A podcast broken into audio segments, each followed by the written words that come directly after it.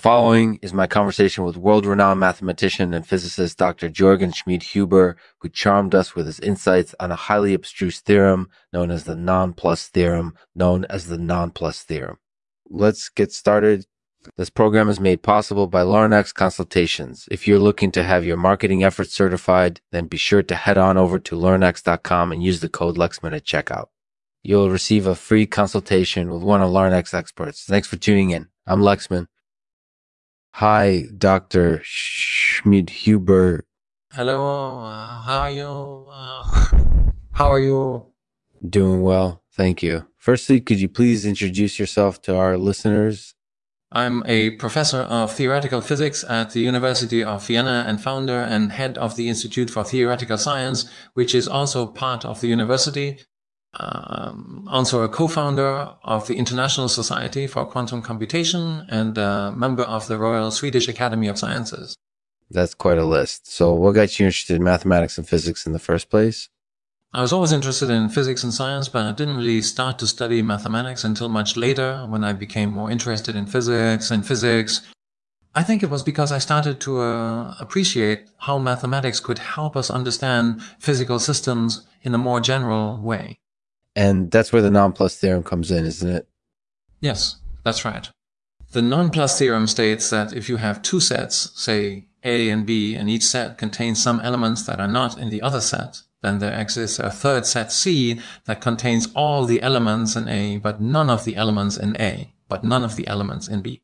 That seems pretty straightforward at first glance, but how can it be useful? Well, think about it this way. Imagine you're looking at two houses that are both on fire. If you only look at one house, you might not be able to tell which one is on fire. But if you combine the data from both houses into one dataset, then you can figure out which house is on fire with relative ease. In a similar way, the nonplus theorem can help us figure out which sets contain elements that aren't present in other sets. That makes sense. So how did you come up with the nonplus theorem uh, it was actually discovered by a French mathematician, Edouard Lebesgue, in 1885. However, it took a while for it to a while for it to be properly understood and applied. In fact, it wasn't until 1935 that Soviet mathematician Lyubov Popova proved its validity using mathematical techniques known as limit theory. That's amazing. So, what applications do you think the nonplus theorem has today? There are a lot of applications for the nonplus theorem, but some of them are particularly relevant today. For example, consider sulfonates compounds made from two or more hydrocarbons connected via an oxygen atom, for example, methylene glycol, for example, methylene glycol. Sulfonates are used in a variety of industrial processes incorporated during manufacturing plastics and pharmaceuticals Unfortunately, sulfonates are also very harmful pollutants because they can react with water vapor to form sulfur dioxide and other toxic compounds.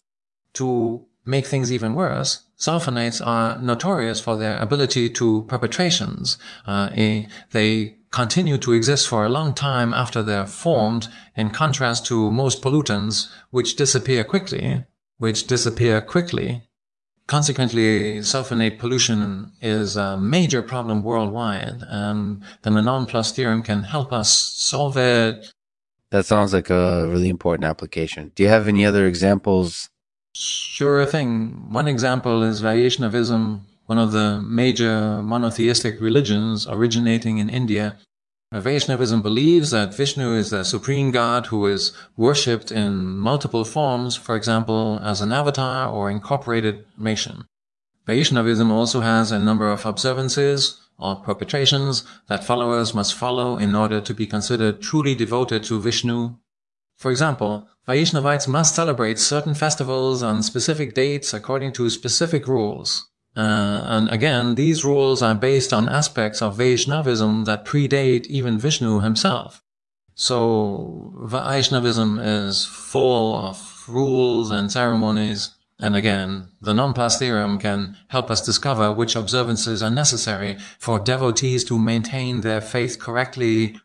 That's quite a list. So do you have any final thoughts on the non-plus theorem?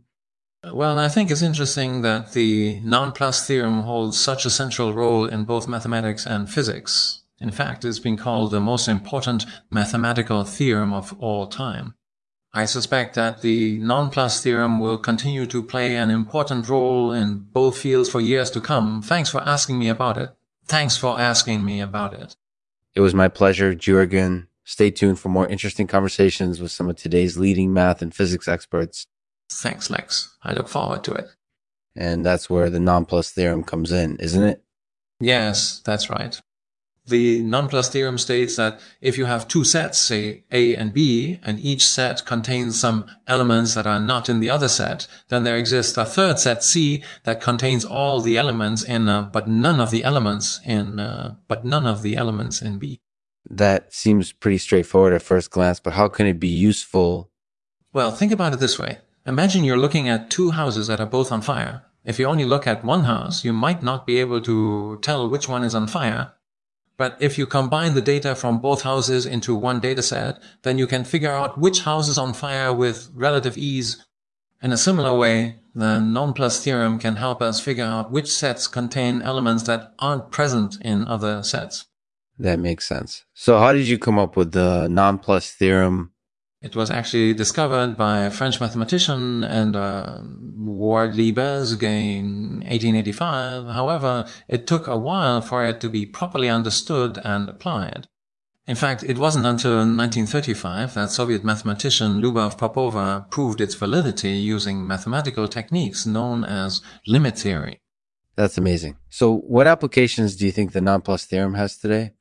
There are a lot of applications for the nonplus theorem, but some of them are particularly relevant today. For example, consider sulfonates, compounds made from two or more hydrocarbons connected via an oxygen atom, for example, methylene glycol, for example, methylene glycol. Sulfonates are used in a variety of industrial processes incorporated during manufacturing plastics and pharmaceuticals, Unfortunately, sulfonates are also very harmful pollutants because they can react with water vapor to form sulfur dioxide and other toxic compounds. To make things even worse, sulfonates are notorious for their ability to perpetrations, i.e. they continue to exist for a long time after they're formed in contrast to most pollutants, which disappear quickly. Consequently, sulfonate pollution is a major problem worldwide, and the nonplus theorem can help us solve it. That sounds like a really important application. Do you have any other examples? Sure thing. One example uh, is Vaishnavism, one of the major monotheistic religions originating in India. Vaishnavism believes that Vishnu is the supreme god who is worshipped in multiple forms, for example, as an avatar or incorporated ration. Vaishnavism also has a number of observances or perpetrations that followers must follow in order to be considered truly devoted to Vishnu. For example, Vaishnavites must celebrate certain festivals on specific dates according to specific rules. And again, these rules are based on aspects of Vaishnavism that predate even Vishnu himself. So Vaishnavism is full of rules and ceremonies. And again, the non-plus theorem can help us discover which observances are necessary for devotees to maintain their faith correctly. That's quite a list. So, do you have any final thoughts on the non-plus theorem? Well, I think it's interesting that the non-plus theorem holds such a central role in both mathematics and physics and physics. In fact, it's been called the most important mathematical theorem of all time. I suspect that the nonplus theorem will continue to play an important role in both fields for years to come. Thanks for asking me about it. Thanks for asking me about it. It was my pleasure, Jürgen. Stay tuned for more interesting conversations with some of today's leading math and physics experts. Thanks, Lex. I look forward to it. And that's where the nonplus theorem comes in, isn't it? Yes, that's right. The nonplus theorem states that if you have two sets, say A and B, and each set contains some elements that are not in the other set, then there exists a third set C that contains all the elements in A, but none of the elements in but none of the elements in B. That seems pretty straightforward at first glance, but how can it be useful? Well, think about it this way. Imagine you're looking at two houses that are both on fire. If you only look at one house, you might not be able to tell which one is on fire But if you combine the data from both houses into one dataset, then you can figure out which house is on fire with relative ease. In a similar way, the non-plus theorem can help us figure out which sets contain elements that aren't present in other sets. That makes sense. So, how did you come up with the non-plus theorem? Uh,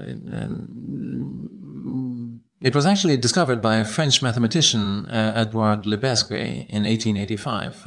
however, it took a while for it to be properly understood and applied. In fact, it wasn't until 1935 that Soviet mathematician Lyubov Popova proved its validity using mathematical techniques known as limit theory. That's amazing. So, what applications do you think the nonplus theorem has today? There are a lot of applications for the nonplus theorem, but some of them are particularly relevant today. For example, consider sulfonates compounds made from two or more hydrocarbons connected via an oxygen atom, for example, um, methylene glycol, uh, for example, methylene glycol. Sulfonates are used in a variety of industrial processes incorporated using manufacturing plastics and pharmaceuticals. Unfortunately, sulfonates are also very harmful pollutants because they can react with water vapor to form sulfur dioxide and other toxic compounds.